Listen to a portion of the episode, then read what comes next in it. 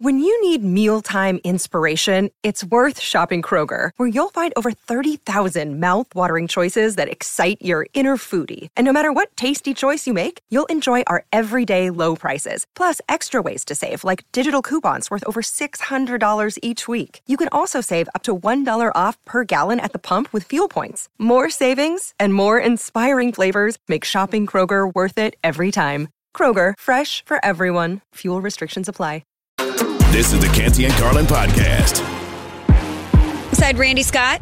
I'm Michelle Smallmon. It's Canty and Carlin on ESPN Radio, the ESPN app, Sirius XM Channel 80.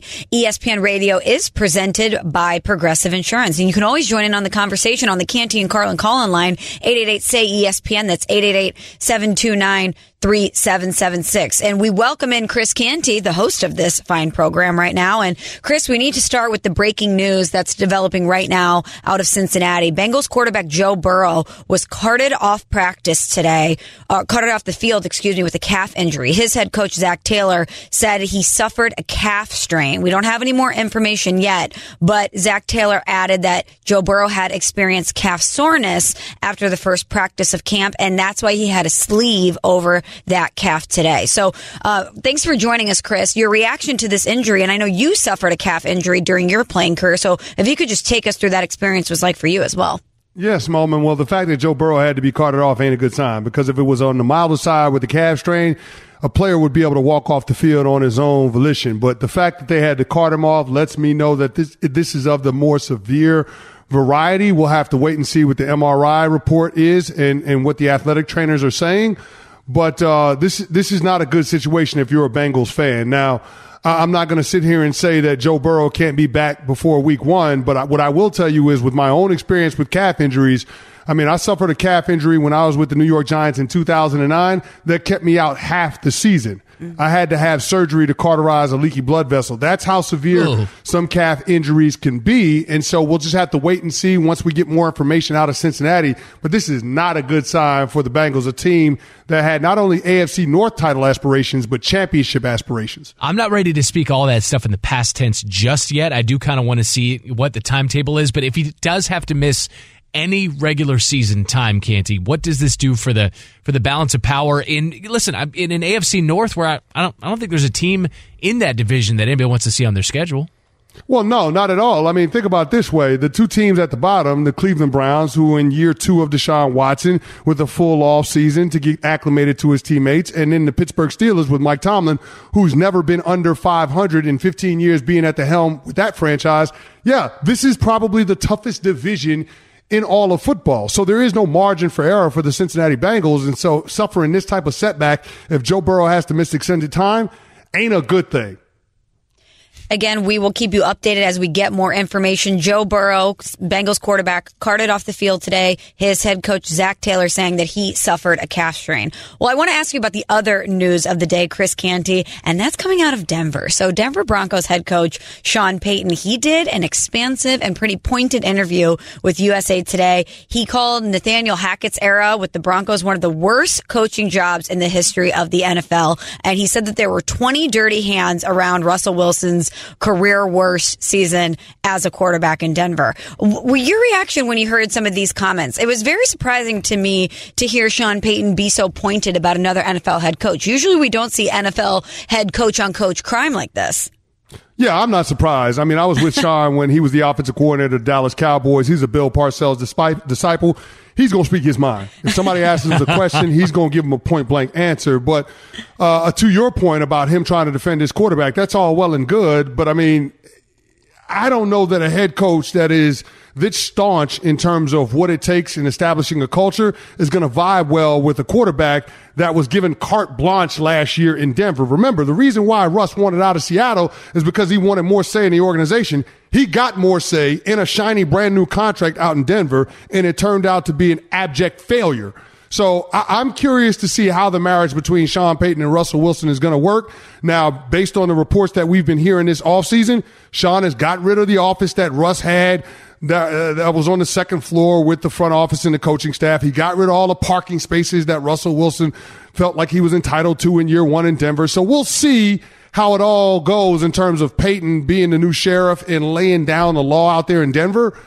But I, I got to say, guys, I'm skeptical when it comes to both personality and style of play. The two entities in Denver, Payton and, and, and, Russell Wilson meshing well together, and that leading to success for the Broncos. Uh, we it was it, was funny. Smallmon said the same thing. She's like, "Listen, if you want to if you want to send a message to your team about their own level of distraction, their own level of just extra, just everything extra off the field. You need to look at your quarterback, Mister Unlimited. and, and it was a no, tremendous- he seemed real limited last year. Oh, career yeah. lows in QBR, completion percentage, touchdown to interception ratio, Mm. Yeah. and a career high in sacks. Yeah, he seemed real limited year. Yeah, 55. Real limited. 55 sacks. I'm curious, knowing what you know about Sean Payton, knowing about the Bill uh, uh, Parcells uh, coaching tree, it seems like, though, there's a code among coaches where you don't so aggressively criticize another head coach who's still active, who's still in the league. Were you surprised at that level of fire that he had for Nathaniel Hackett? No. Nathaniel Hackett is an easy target. He's an easy target, guys. I mean, listen, he, he his claim to fame is being drinking buddies with Aaron Rodgers. Uh, I mean, you know, when we look at his resume, and not to say that he's not a competent NFL assistant coach, but he's clearly not a head coach. He was out over his skis last year in Denver. And so we'll see how that all works out. But one thing became apparently clear with Sean Payton's comments and with the commitment that the organization made to Sean Payton this offseason. If things don't go right in 2023 for the Broncos, it ain't going to be on the head coach. It's going to be on the quarterback. There's a lot on the line for Russell Wilson, not only in terms of how we perceive him, but what his legacy in the National Football League will ultimately be. Chris Canty joining us here on Canty and Carlin on ESPN Radio, the ESPN app, Sirius XM Channel 80. I'm Michelle Smallmon alongside Randy Scott. One more question about Sean Payton and Russell Wilson that I had for you. So one of the things that Sean Payton said in USA Today was he, he kind of pointed the finger again at Nathaniel Hackett uh, for allowing Russell Wilson's personal quarterback coach, Jake Heaps, into the team building. He said that wasn't Russell's fault. That was the parents who allowed it. That's not an incrimination on him, but an incrimination on the head coach, the GM, the president, and everybody else who watched it all happen. And and Chris, I understand that he's trying to point the finger at Nathaniel Hackett and say, no, no, Russell Wilson can this this is a reclamation project. He hasn't lost it. But I think he subliminally is is showing us why Russell Wilson is having problems in different places. That he kind of acts like he's bigger than the team or that he's more important than everybody else. Am I reading that right? Well, here's the thing. You can't say that about Seattle's program with Pete Carroll and John Schneider. That's a functional franchise. They've had a lot of success. Right. Think about it. I, th- I want to say eight of the 10 years that Russ was there, they were in the postseason. So it can't be because the head coach and the general manager didn't necessarily do the things that were, were, were necessary to, to compete at the highest level. It's just that the quarterback was trying to buck the trends. He was trying to buck the authority. He wanted to have more say in the organization like you see more prominent quarterbacks in the National Football League have. He wanted the kind of swing that you see quarterbacks around the NFL typically get when they get the big contracts. And that wasn't going down in Seattle. There, ergo the trade to Denver. But sometimes the worst thing that can happen to you is getting exactly what you want. And Russ got exactly what he want in Denver last year. It was his show and it was awful. And so they brought in Sean Payton to fix it to the tune of $18 million a year and forking over a first round pick to the Saints in order to acquire his services. If Sean Payton can't get him right, can't nobody fix Russell Wilson. Yeah, it's starting to, it really is feeling like a last chance. Like last chance you has been relocated uh, out out out to Denver. I I did find it interesting what Sean Payton had to say about the Jets. Sort of a foreboding like it's not even a divisional team, right? For for the Broncos, but he's saying you watch, it's coming for them. Hard knocks, all of it. He itemized some things. He had them very fresh in their own mind. And maybe that's the Nathaniel Hackett connection. But I loved what Robert Saleh had to say back. We're going to play it for everybody. Yeah, I know you've heard it, Canty. We're going to play it and then get your reaction to it. Well, I'm not going to acknowledge Sean on that. Is you know he's been in the league a while. He can say whatever the hell he wants. But as far as you know what we have going on here, I, kind of live by saying if you ain't got no haters, you ain't popping. So hate away. Obviously, we're doing something right. If you got to talk about us when we don't play you till week four, you know the guys in our locker room they, they've earned everything that's coming to them. And really excited about what's going on. I think Hackett's doing a phenomenal job here. Him, the uh, coaching staff is doing a phenomenal job, and, and we're focused on us. I get it. There's a lot of external noise. There's a lot of people who are hating on us. There's a lot of people looking for us to fail. There's a lot of crows pecking at our neck. Uh, but all you can do is spread your wings, keep flying high until those crows fall off and suffocate from the inability to breathe. But really, really, really excited about the group we have, the coaching that's going on, and. Uh, but I'm going to keep our focus on us and making sure that we're prepared every single day to do the best we can and uh, learn from our past and grow with, grow with every every moment that we have. Every hey! shout out. Hey! Rico Richie, shout out. Now, every time I hear that, I hear something new. And I heard that whole crows crows suffocate, they fall off. Like I I don't know where we're getting with that. But you hear that from Saleh. Let's say you're in that Jets. Let's say you're playing for the Jets, Chris Canty. What's your reaction to what your coach said? Well, Sean Payton just did Rob Saleh solid, right? He gave him bulletin board material. Like, look, everybody in the National Football League is doubting us. They're saying we're, we're all hype. They're saying that we're on hard knocks and all of this stuff. We're going to be distracted. Let's, guess what? We're going to go out week one and kick everybody's teeth in. And, and we have something to say about what our season is going to look like in comparison to the Denver Broncos in week five. I can't wait for that matchup in Mile High Stadium. I'm going to get my popcorn ready because there's going to be a lot of fireworks. But again, if you have the kind of expectations that are on the Jets, you need to find a way as a head coach to create a sense of urgency every single day. And this only serves to help the New York Jets. We're early in training camp. It's going to be the dog days of camp in a few mm-hmm. weeks. Mm-hmm. Like they've got more preseason games than anybody else. They got to play four this year because of the Hall of Fame game. This is exactly the type of thing that you want to light a fire under your team early on in training camp and have that sustained throughout the entirety of the preseason because this is what it's going to take in order to get the Jets prepared to realize the expectations that are on them coming into this season. So, I mean, if you're Rob Saleh, you got to defend your team while not disrespecting Sean Payton, but quietly behind closed doors, him and Joe Douglas are high fiving because this is exactly the type of motivation that you're looking for. Most of the time, you got to generate that internally.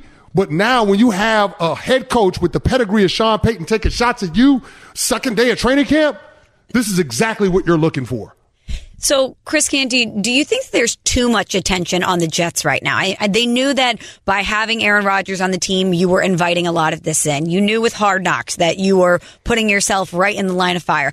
This is a team that hasn't made the playoffs since 2010, and it seems like every day they're in the headlines for one thing or another. All of this pressure surrounding them. Do you think that they have too much attention on them right now? Well, well, Smallmon. I, I mean, listen. a- Anytime that you have a situation where the four-time MVP quarterback that you traded for says the first time he's in the building that the one Lombardi trophy that the Jets have looks a little lonely, the expectations have been set. When you look at the Yeah. trade compensation that they sent to the Packers, a first round pick swap in 2023, a second round pick in 2023, a conditional second round pick in 2024 that will likely turn into a first round pick based on playtime uh, incentives for Aaron Rodgers. Like they've given up a haul in order to get Rodgers' services. And then the quarterback turns around and gives the franchise back $35 million so they can do everything it takes to put together a winner over the next two years. Yeah, the expectations are going to be through the roof. But that's because this team has the talent, they have the personnel to accomplish the ultimate goal, which is holding up the Lombardi. So when you look at their defense, it's championship caliber. Think about this, guys. The Jets were 7 and 10 last year. 7 and 10. If their offense scored league average in every game, which was 20 point, 21 points last year, they would have been 11 and 6. That's how good the Jets defense is. Now, for comparison, Aaron Rodgers over the last three years has been held under 21 points 12 times out of a possible 53 games. You mean to tell me that Aaron Rodgers can't be the difference in this team not only getting to the postseason, but competing at the championship levels? Of course he can. But the biggest challenge for the Jets is not anything to do with their personnel. Quite frankly, it really isn't anything to do with their coaching staff. It's adjusting to the learning curve with dealing with championship aspirations and learning how to win when it matters most at the highest levels of the sport. Believe me, that's not an easy thing to do. When I came from the Dallas Cowboys in 2009, I had to understand what it took to win at a championship level with the New York Giants. Now, thankfully, they had a quarter of players that did it in 2007, and so I got to ride that wave in 2011. But there is a learning curve that comes along with winning championships, and for a franchise that has the longest postseason drought in North American team sports, that is going to be the biggest challenge in terms of the Jets getting over the hump and getting it done. All right, Chris Canty, it's a tremendous point, a series of them, quite frankly. One thing I have said, and I've wondered aloud, and you're the perfect guy to ask because you played the position. If a defense that played at the level that the Jets did last year, you just spouted off the, the, the stats there, is it sort of human nature for a defense to look around and say, oh, we don't have Zach Wilson holding us back anymore. We don't have to be all world everything and win us games. And I, I, I say that to say, will the defense regress statistically in some area, maybe points allowed or whatever, because they know they have a competent quarterback. You know what I mean? They have eight, so they don't have to, you know, hold the opposing team to 13 points. And if they, eh, you know, if if the Patriots score 14, the, the Jets are guaranteed to lose. No, now we have this quarterback over here. And we see it in baseball. You know, the, the Mets know if Jacob DeGrom's pitching, they only need, you know, back in the day, they only needed three runs and they'd win. Whereas if, you know, Matt Harvey was out there, they had to score 10. You know what I'm saying? Like, like, is there something in your mind that clicks as a defender where it's like, okay, we can let our foot off the gas, however slightly, because we actually have a competent offense? The irony of the analogy is that when Jacob DeGrom pitches, he didn't get the he run got, support with the Mets. right, right, right. the guy pitches seven innings, a two-run ball, and yeah. the, the, Mets would lead, lose three to two. No but decision. anyway, to, to, to, to your example, I don't think that's going to happen. Okay. I really don't, Randy. I mean, when you look at this defense, they got all pro players on all three levels. Quinnen Williams, all pro last year. CJ Mosley, all pro last year. Uh, Sauce Gardner, all pro last year. You, you've got one of the best cornerback tandems in the entire National Football League in DJ Reed and Sauce Gardner. You've got two competent veteran safeties with, with, with, with really good pedigree in Jordan Whitehead and Adrian Amos. I mean, they got John Franklin Myers on one end, Carl Lawson coming back healthy on the other end. You got Jermaine Johnson, the first round pick from last year. You got Will McDonald, who is a strip sack expert out of Iowa State in the first round this year. Solomon Thomas as a rotational defensive lineman. Al Woods, rotational. Like you've got so many pieces on that defense, and you've got a guy that understands how to put it all together And Rob Saleh. Remember, he was the architect for how they played defense out in San Francisco. mm hmm DeMeco Ryans just just uh, picked up the baton la- uh, last couple of years. But I'm just saying, they have all the ingredients on that side of the ball to be championship caliber. I don't see them taking a step back. If anything, they're going to have a little extra gas because they know that their offense is not going to be an impediment to them having success. Chris Canty joining Randy Scott and Michelle Smallmon on Canty and Carlin here on ESPN Radio. And Chris, we of course have to ask you about the biggest story coming out of baseball. The Angels rolling the dice, seeing what happens. They're hanging on to Shohei Ohtani. They go out, they get Lucas Giolito, who's arguably the best pitcher out on the market. They get another pitcher. They're going for it. They're making a playoff push. What do you think about Perry Minasian and the Angels approach here? I love it. I love it. And of course, Artie Moreno signed off on it. But once upon a time, Shohei Ohtani had his pick of teams that, that wanted him and he chose to go to the Angels. The Angels are saying, we're trying to give this dude a reason to stay with us. We just got to give him something. He's already expressed that he wants to win, going back to the World Baseball Classic and playing for Japan. Like this guy is prioritizing winning. We just got to show him that it's possible here in Anaheim. And I think by going out and getting Lucas Giolito, you're solving a big problem. The problem with the Angels ain't scoring runs. They're seventh in runs scored in Major League Baseball. The issue is run prevention. Their staff ERA is 20th. So going out and getting an arm like Lucas Giolito, probably one of the best arms that was available at the trade deadline, was a smart move. They're going to put themselves in position to try to make a push for this wild card. They're four games back of the last wild card with two months of baseball left to go. It's not insurmountable. So I love the decision. You're going to get Mike, Mike Trout back in a couple of weeks. So I'm all about what the, the Angels are doing in terms of trying to I guess in effect, recruit Shohei Ohtani by playing good baseball on the diamond the next two months. Always love chatting with Chris Canty here on Canty and Carlin on ESPN Radio. Chris, thanks for the time. Have a great rest of your, uh, what are you calling it, Randy Scott? A, a pre-kend? Pre-kend, yeah. The well, pre-kend. My man's going to go play nine holes of golf here at like six o'clock. Yeah, it's actually my 20, it's actually another nine holes after 18 holes, so 27 holes of golf. Is wow. that too much? Is that, that sounds like punishment? Is that too much? Asking That's for a friend. Much. Is that too, too much? Is that too much? Yeah. Too much. Too much. Not if you love it though, Chris. Fairways go out and there. greens. Let's go. Have a good time. All right, guys. He is Randy Scott. I'm Michelle Smallmon. And coming up next on Canty and Carlin, Joe Burrow, Bengals quarterback, carted off of training camp practice today after suffering a calf injury. We're going to go out to Cincinnati and get the latest. Keep it here on ESPN Radio. Hi, it's Mike Greenberg letting you know ESPN Bet is ready to take you through all the biggest sports moments this spring. The official sportsbook of ESPN has exclusive offers and markets from Scott Van Pelt, Stephen A. Smith, and me, plus many more. From the playoff intensity to finally getting out to the ballpark, there's no better time for sports fans. Sign up today. New users get a bet reset up to $1,000 in bonus bets if your first bet doesn't win. Download ESPN Bet today. What a play! Must be 21 plus and present in select states. Gambling problem? Call 1 800 GAMBLER. Terms and conditions apply. See app for details. 10 seconds on the clock. How many things can you name that are always growing? Your relationships, your skills, your customer base. How about businesses on Shopify?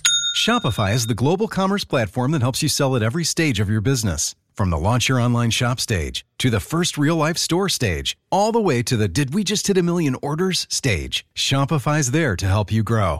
Sign up for a $1 per month trial period at shopify.com slash network, all lowercase. Go to shopify.com slash network now to grow your business, no matter what stage you're in. Shopify.com slash network.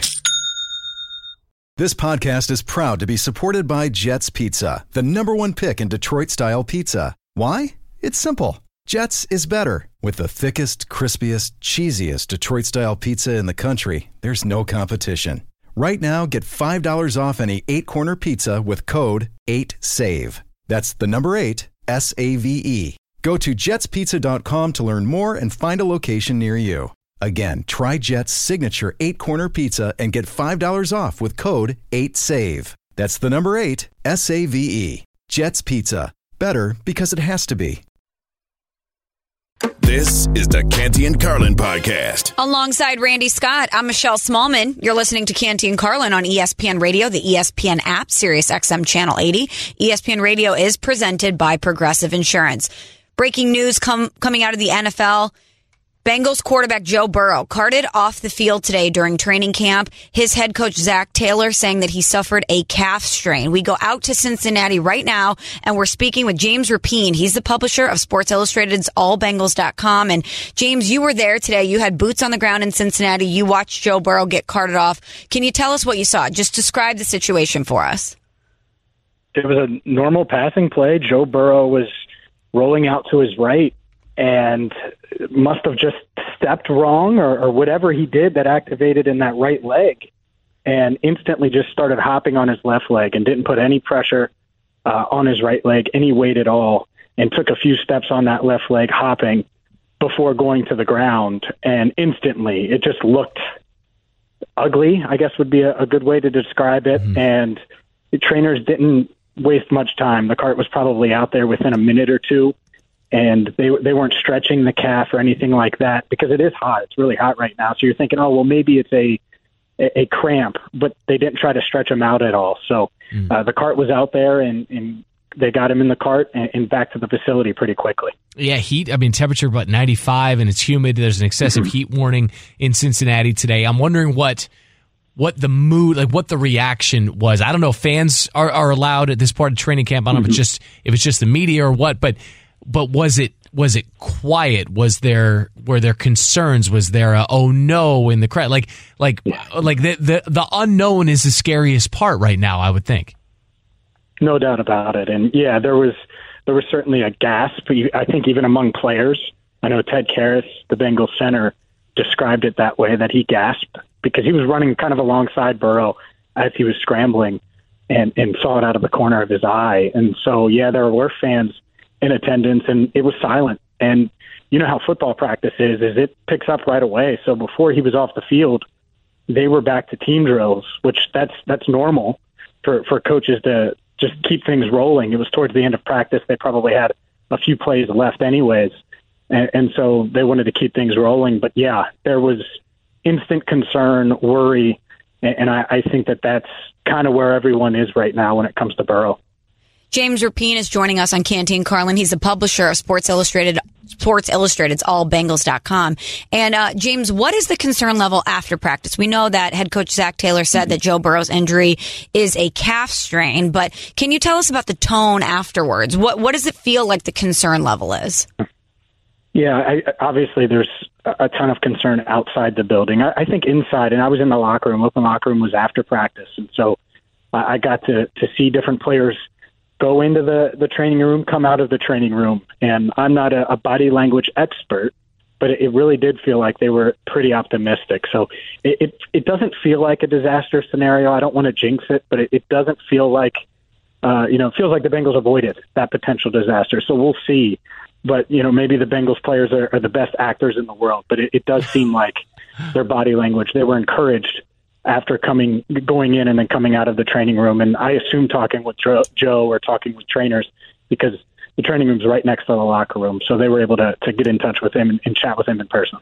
I, don't know what this what this does for contract talks. Uh, it's probably not going to speed not going to speed anything up. But for this to happen the day after Burrow's like, hey, the contract happens when it happens, and I'm you know happy for for Justin Herbert, but you know what it is what it is. You know, saying all the right things, but this does sort of put into perspective exactly how much of this franchise's future is resting on Burrow and how much of Burrow's financial future is resting on the franchise curious if you looked into a crystal ball here when a long term deal gets done with a quarterback that everybody seems to think is next in line. Yeah, I think the all of the size and concern and, and thoughts and reaction to this just show how valuable he is to the franchise. And so, uh, you know, assuming that this is, and I'm not saying it's a calf strain, but assuming it's something like that where it's a multi-week injury and nothing disastrous, which it, it feels like it's trending that way. But I, I obviously don't want to jinx that. Uh, I, I think that a contract still gets done. I think he's just so valuable to the franchise, and maybe this is the time where that they can sit down and, and hammer it out if he does have to miss some of camp or, or all of the preseason, so, so to speak. So uh, I still think it gets done. Earlier this week, Bengals owner Mike Brown saying that he's the heart of the Bengals, and, and I, I don't think that's changed even a little bit after today. If anything, it's it's heightened because the concern level uh, was certainly heightened when he went down today. James Rapien, he's the publisher of Sports Illustrated's AllBengals.com. And uh, last thing for you, James, outside of Joe Burrow and the injury today and obviously the contract conversation, what other observations can you tell us that you've gleaned from being out at Bengals camp? What other uh, notes have you gotten about where this team's at right now? I think the offensive line, it's been such a hot button topic, right? For years and years, even pre Joe Burrow at Bengals training camp, the offensive line has been a, a topic. I think they're going to be pretty good. And they obviously added Orlando Brown Jr. this offseason. Jonah Williams is playing on the fifth year option at, at right tackle. They bring back the interior. I think that, you know, a lot of people have said how for how many years now that the Bengals need to be able to protect Joe Burrow. I think they're going to be able to do that this year. So we'll see. Obviously, today's injury was a, a non contact scramble out of the pocket injury. He wasn't really under pressure. I just think he was trying to keep his eyes downfield, normal play. So uh, yeah, I think this offensive line is going to be pretty good. Be sure to follow James Rapien on social media at James Rapien. He's the publisher of Sports Illustrated's AllBengals.com, joining us from Cincinnati to talk about Joe Burrow being carted off the field today with a calf injury. James, we know a lot's happening in the moment. We appreciate the time. Of course. Thanks for having me. Alongside Randy Scott, I'm Michelle Smallmon. and coming up next, we continue our ESPN Radio NFL two days and we examine the Las Vegas Raiders. We'll talk about that next here on ESPN Radio.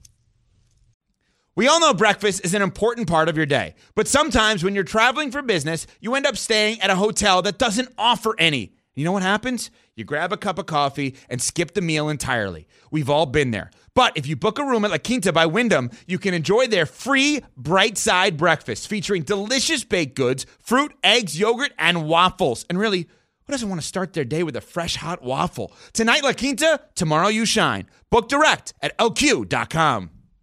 Now, let's talk about the play of the week. The pressure to follow up Hypnotic and Cognac, weighing heavy on the team. Hypnotic was in the cup, blue, and ready for the play. And Boom! Añejo Tequila came in with a smooth assist to Hypnotic's tropical fruit finish. Shaken, strained, poured. It was green and good! The playmaking splash shifted the tempo. Another great cocktail from the Hypnotic team. Every season is Hypnotic and Tequila season. Hypnotic Liqueur, Bardstown, Kentucky, 17% alcohol by volume. Hypnotic reminds you to think wisely, drink wisely. Another day is here, and you're ready for it. What to wear? Check. Breakfast, lunch, and dinner? Check. Planning for what's next and how to save for it? That's where Bank of America can help. For your financial to-dos, Bank of America has experts ready to help get you closer to your goals. Get started at one of our local financial centers or 24-7 in our mobile banking app. Find a location near you at bankofamerica.com slash talk to us. What would you like the power to do? Mobile banking requires downloading the app and is only available for select devices. Message and data rates may apply. Bank of America and a member FDIC. Canty and Carlin, the podcast. Hey, let's go do our job, man. NFL Nation two a days. Time is here. On ESPN Radio. The Las Vegas Raiders. 58. Go. This is Raiders reporter Paul Gutierrez, and the biggest storyline for Las Vegas wonders if Jimmy Garoppolo is an upgraded quarterback over Derek Carr. The Raiders believe so. Otherwise, they would not have cut a nine year starter and signed the oft injured Garoppolo. The thinking is a healthy Garoppolo is indeed an upgrade in this offensive system, and his familiarity with Coach Josh McDaniels' scheme from their time together in New England. Granted, they were last together in 2017, but using Jarrett Stidham as an example, Stidham looked more comfortable in his two starts to end last season than Carr did in 15 games. Remember, McDaniels' scheme was the only one Stidham had known since entering the NFL in 2019. If familiarity breeds contempt, the Raiders hope it also brings success. Countdown to kickoff with NFL Nation two a days on ESPN Radio. We do continue our ESPN Radio NFL two a days examining right now the Las Vegas Raiders. I'm Michelle Smallmon. He's Randy Scott, Canty and Carlin on ESPN Radio. And I always love hanging out with Randy Scott, especially on a pre-end. Pre-end, come on. Especially today, because we're talking about the Raiders and Randy Scott is a Raiders fan. So I know he's going to have a lot of insight and a lot to say about this team.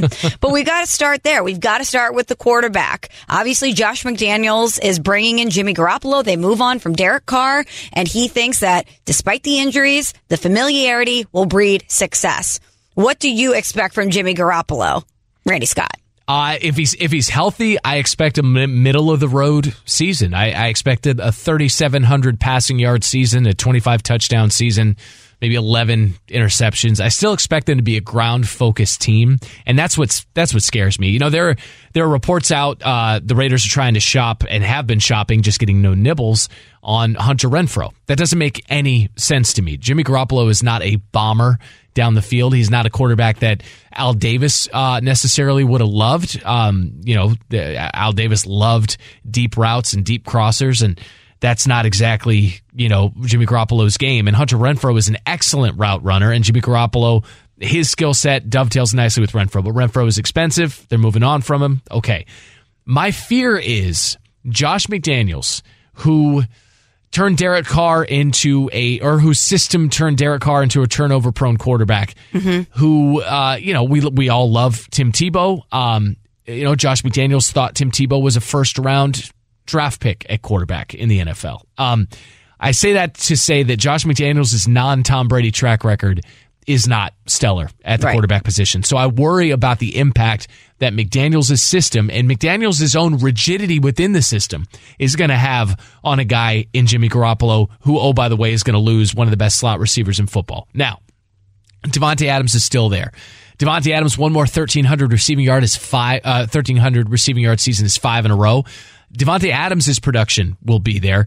I worry that the Patriots West that Josh McDaniels is trying to build uh, with Jakobi Meyers, I, I worry that Meyers is not up to the task of being the star that perhaps McDaniels thinks he will be. I also worry that Josh McDaniels or uh, Josh Jacobs rather is being run into the ground. He had 393 touches last season, 53 receptions, and 340 carries. To do that in back-to-back seasons when your name is not Derrick Henry does not compute with success. Doesn't happen. And oh, by the way, you're not paying him, so he's not there. He's not there. Your window to sign him to a long term contract has closed. So Josh McDaniels this offseason has actively shopped Hunter Renfrow, has run off Darren Waller, the, the a, a top five tight end in football, and has alienated the only consistently successful aspect of this offense in Josh Jacobs, a guy who's still in his prime, but you cannot use the same way that you tried to use last season, but you can't use him at all because he's not at camp hasn't signed the franchise tag. So offensively, I expect a middle of the road season for Jimmy Garoppolo, and that would be a moderate miracle if it happened. Now, defensively, I think they'll be a little better. It's hard to be worse, but I think they'll be a little better. I think Marcus Peters helps them. But then again, there's the age old question. If Marcus Peters is the answer, you need to rethink the question. You need to come up with a better question. And I don't know what we'll see from Tyree Wilson, the first round draft pick out of uh, Texas Tech. He might be fantastic, and if he does, if he is, Chandler Jones and Maxx Crosby combined with the young buck, that could be a great defensive line. But it's a passing league, and Justin Herbert and Patrick Mahomes get the ball out quickly, so Marcus Peters is going to be relied upon. To me, if this is an eight and nine season, which is to say watching the playoffs on TV along with the rest of the league, that's a success. I fear it's going to be like a seven and ten season and you're drafting in the teens. And that to me is football purgatory, but that's that's what I think the Raiders will do. I could feel it in your voice, Randy. Oh, man. I wish I had a concern tracker there. How many times you said concern? I think we were we were pushing five. I'm six. sorry. Is that a crutch? No, no, because that's where you are. If you're a Raiders fan, that's where you are. Is you're existing in concern.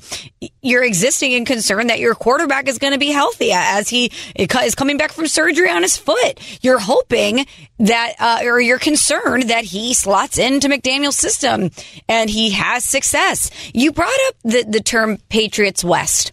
Yeah. And I love that because clearly Josh McDaniels is trying to replicate the success that he had in New England. And I I wonder why that's not a bigger talking point as we assess this team. Why does he have to try to duplicate everything that he did in New England? This is not that same program. This is this is not the same personnel. I I see so many of these pieces of the Bill Belichick coaching tree that try to be Bill Belichick. They try to do what they, they knew to be successful in New England. And it doesn't work out, Randy. We see it over No. and over and over again. How many of these guys go back to New England? How many of these guys realize that this is not the path to take? Stop trying to be Bill Belichick. You're never going to be Bill Belichick. Creme brulee can never be jello. You know what I'm saying? It's just not going to work out. I think- so I'm just surprised that Mark Davis would think that this is the pathway to success, letting Josh McDaniels try to turn them into Patriots West and bringing in Jimmy Garoppolo. I, th- I think it's Jello can never be creme brulee in, the, in this in this You know what I mean? respect. But no, it's a fantastic analogy. I'm looking around. Phillip Dorsett, former Patriot. Jakobi Meyers, former Patriot. Justin Herron, former Patriot. There, Brian Hoyer is the backup quarterback, former Patriot. Like there, there is that. This is a franchise as well where you could set your. I mean, when it was uh, when it was Mike Mayock and when it was uh, Jon Gruden. If you played for Clemson or you played for Alabama, you were higher on the Raiders draft board than you were on any other team's draft board. Okay. Um, Alex Underwood. I mean, they, they, were, they were guys that made no sense as for Kolton Miller as first round. Well, Kolton Miller was UCLA, but like guys who made no sense as first round draft picks. And the Raiders seemingly only watched the college football playoff.